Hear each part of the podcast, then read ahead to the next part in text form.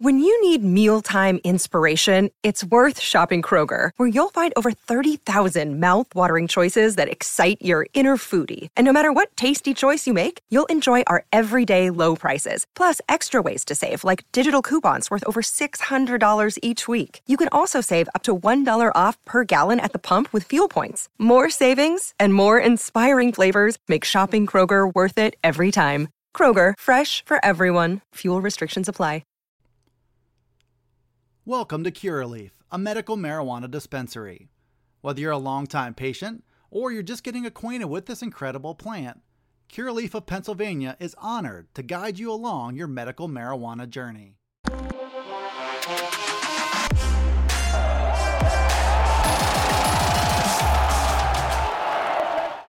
Hey, Dustin Hockensmith here from Penn Live with your blue white breakdown coming off of Penn State's 31 14 win over Maryland. Uh, this podcast looking at the Penn State defense in this game uh, came up big when they needed to. They were down a couple bodies. They just kind of scratched and clawed and ended up playing a key role here in Penn State, getting back in the win column following three straight losses to Iowa, Illinois, and Ohio State. Uh, no Jesse Luketa in this one for the Penn State pass rush, which I thought was a sizable absence that they had to fill. But this Penn State defensive line, you know, not facing a juggernaut when it comes to the Maryland run game in this one, but they continue to step up to the plate, and they had to do it again short. Uh, one of their better, more experienced, more unique defenders in Jesse Luketa. So you saw a little bit more Nick Tarburton. You had more put on the shoulders of Arnold Ebiketie in this one. Uh, PJ Mustipher again out for the out for the year coming out of that Iowa game. They had to piece together that rotation at defensive tackle, which in the long run, by the way, can benefit guys like Coziah Izzard and D'Von Ellies. Uh, getting valuable reps right now alongside Derrick Tangelo, who, by the way, went down briefly with an injury against Maryland and ended up returning. Uh, but they're leaning on him heavily, the Duke transfer, to try to eat up blocks and play a lot of valuable snaps.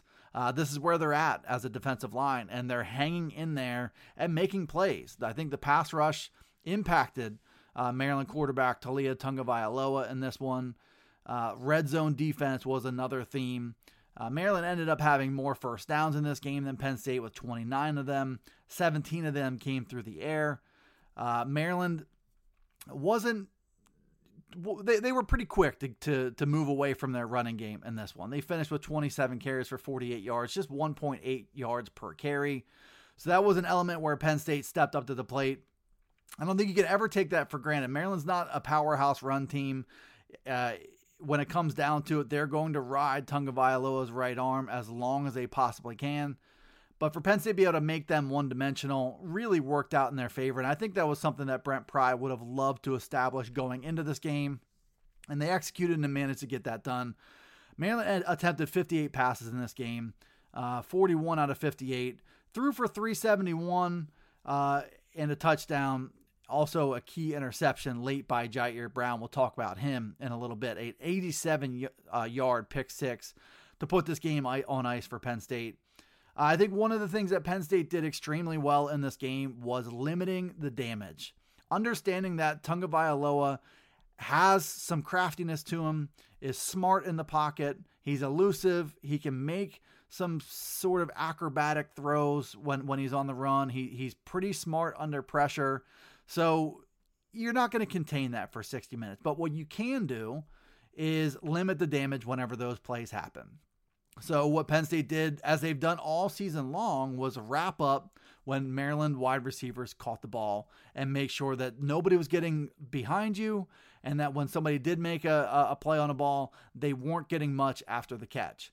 So to hold this group to 6.4 yards per pass attempt, I thought was a big deal. Nine nine yards per completion. They didn't allow the big plays that were so rampant when Maryland beat them at home 35 19 last season. So now Penn State goes on the road. They, uh, they avenged that loss. They play much better, but this defense just in a much better position now than they were at the same time last year. They're communicating better. They've got more athleticism, speed, and length, I believe. Their defensive backfield is in much better position than it was before. The pass rush is, is getting home more often than not uh, for this 2021 team. But they didn't allow those leaks to happen that, that sprung Rakim Jarrett for 42 yards and 62 yards, early touchdown passes that set the tone. Maryland was blowing out Penn State last year early. Uh, this one was ne- it was never uh, in doubt until late. You know, Maryland hung around and hung around and hung around. Penn State's offense slow out of the gates and, and didn't get much going outside of Jahan Dotson, which allowed that the game to kind of stay close th- through the end. But uh, Penn State, I think you leave that game knowing and believing that Penn State is a better football team. And they got they got the outcome that they that they wanted 31-14. Point spread coming in was 10 and a half points. Penn State kind of backed into it. They're they're up 24-14 in the final 3 minutes and Tagovailoa throws an interception deep in Penn State territory. Ji'Ayir Brown makes the pick, runs it back. There were a couple other plays previously that one was called back because of penalty, another one was ruled not um, not a turnover. But Penn State was knocking on the door in this game uh, of really blowing it open with takeaways. Just weren't fortunate with uh, with how they how the ball bounced for them previously. Uh, Maryland 419 total yards, average 4.9 yards per play. Penn State got two takeaways in this game, which were important. Um, just really just uh, won the battle in the red zone is what it comes down to. As I mentioned, Maryland's offense, they're good enough and they have enough talent, especially at the quarterback position, that they're going to get yards. They're going to move between the 20s. Penn State, as they've done all season long, buckled down in the red zone. Maryland ended up two out of five in red zone conversions. They were four out of five on, or four out of 15 rather, on third on third down.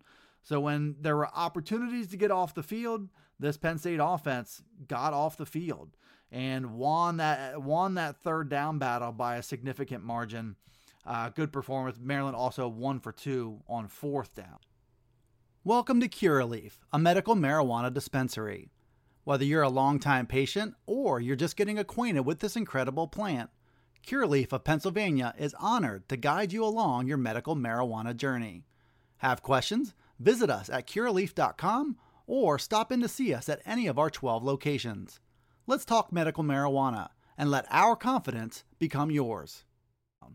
Uh, looking a little bit closer at some of the individual performances in this game, Brandon Smith continues to come of age at that weak side linebacker spot. You've seen him for for two seasons prior to this one as a player who who pops on film. Big hit here, jar a ball loose, sack, whatever the case might be. He found a way to get his name uh, called on on film. But what we've seen from him this year is continued progression and being a more consistent force. And he is one of, I think, probably about five guys on this Penn State offense who I would call quote unquote everywhere players. They just have a way of diagnosing and being all over the field. And Brandon Smith was that way in this game. Tied for the team high with nine tackles, two and a half tackles for loss, so he's making plays behind the line of scrimmage. He was also credited with two pass breakups in this game, which were also a team high.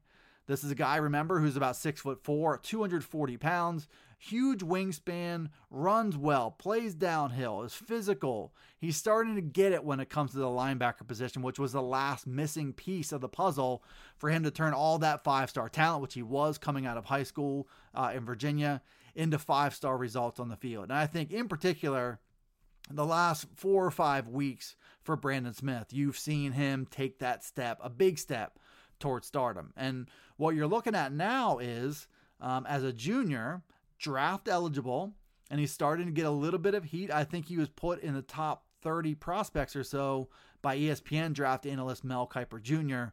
So people are taking notice of his physical talent, and I think the film is starting to support the decision, if he makes it, to make an early jump to the NFL. Safeties, Ji'Ayir Brown and Jaquan Brisker. Two smart, athletic, fast, versatile guys who I think have been maybe bigger keys to this Penn State defense than we might have admitted before. Uh, in this one, Ji'Ayir Brown, the nine tackles, he also had uh, a fumble recovery, and he returned that 87 yard pick six for a touchdown to seal the game for Penn State. Um, not overshadowed by any means by Jaquan Brisker. These are both Lackawanna college guys who transferred to Penn State, who have both performed at an extremely high level. Jaquan Brisker in this one, seven total tackles, one tackle for loss. You know, I think his role was even more valuable off the stat sheet than it was on the stat sheet. And one thing that seems to be common among these guys, both Brisker and Brown, is that late in games, when games are close, when a play needs to be made, they are not afraid to make the make the play. They are not afraid to have their number called. They are mixing it up. They're at the right place at the right time. And I think it's beyond coincidence. Penn State just has a couple smart athletic safeties who are two of the biggest competitors on Penn State's roster. And it shows up in the stat sheet. Ellis Brooks, another complete game for him from that middle linebacker position. He's another guy. Uh, probably wouldn't have uh, forecasted a, a high pick in the NFL draft for him before the season began, but I think he's helped himself a lot. He's moved extremely well. He has uh, made plays behind the line of scrimmage. He's the communicator in the middle of this Penn State defense. He supports in the run game. He supports in the pass game. Um, seven tackles and, and half a tackle for loss in this game. Just kind of his usual work. Uh, Curtis Jacobs, you know, he he's another player. So, you know, talking about Brandon Smith emerging in that linebacker corps. Curtis Jacobs continues to do the same thing. He had five tackles in this game. Um, Derrick Tangelo had a sack. Arnold Ebiketie had a sack, which has become common. These defensive backs, I think they've they had some issues here or there. Joey Porter Jr. Um, had uh, you know maybe not his best game in a Penn State uniform. Uh, a couple penalties in this one. They just had to scratch and claw and, and try to keep these Maryland wide receivers in front of them, which they were successful in doing so. The pass rush probably was a little bit more impactful than it shows up in the box score. They were credited with two sacks overall, six tackles for loss in this game, so a good chunk of negative yardage plays for the for the Penn State defense. Which, when you're playing without Jesse Luketa, I thought that was a significant thing. As Penn State defense continues to play at an extremely high level, and whatever they're being asked to do, uh, the guys are, are filling in. They're uh, they're they're they're doing the next man up uh, thing. Uh, without PJ Mustipher in the inside of this defense, it looked like you could pretty much write them off coming off of Illinois, but they've bounced back in a big way. And they'll, they'll need to continue doing that uh, this week coming up against Michigan. Maryland wasn't all that interested in establishing the run game when Penn State made it difficult early. Michigan will be looking to establish that run game, and they will be looking to do that for 60 full minutes, not entirely unlike what Illinois did. So it's a brand new challenge where they're going to be challenged to to step up and run support. These safeties, I think, will play a key role. You're going to have to hold your own at the point of attack uh, in that defensive tackle rotation. So maybe a couple more games worth of experience for guys like Coziah Izzard and D'Von Ellies uh, can help them uh, kind of establish that in the middle of Penn State's defense. But this is a group, once again, in the red zone. And when it matters the most, they will do a little bit of bending. They continue to not break. And I think that just happens to be part of the personality of the Penn State defense. There's no there's no good fortune, there's no good luck when it comes to when the field condenses, when it gets smaller, when the pressure is on. Uh, Penn State has the size, speed, and length, and I also think this is this is a group that is competitive and hungry to not allow points to happen.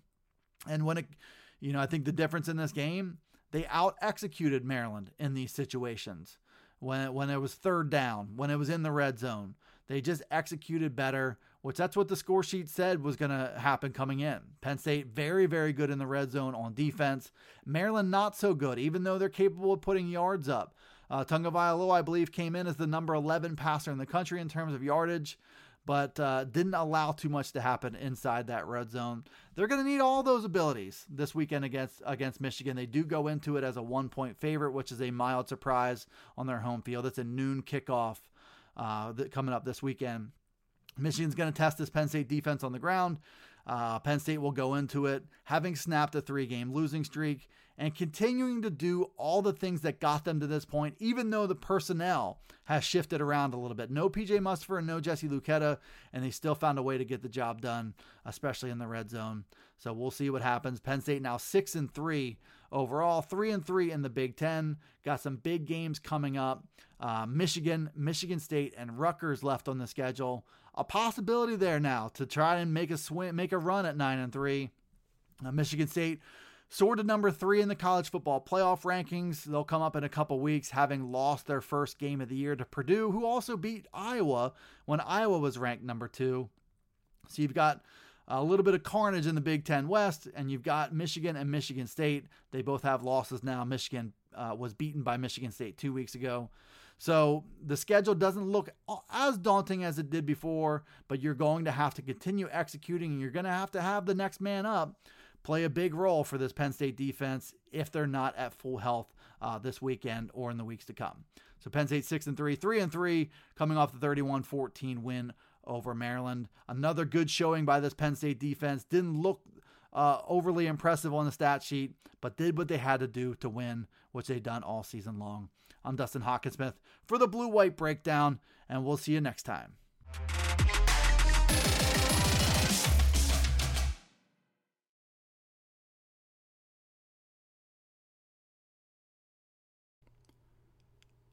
Welcome to Curaleaf, a medical marijuana dispensary.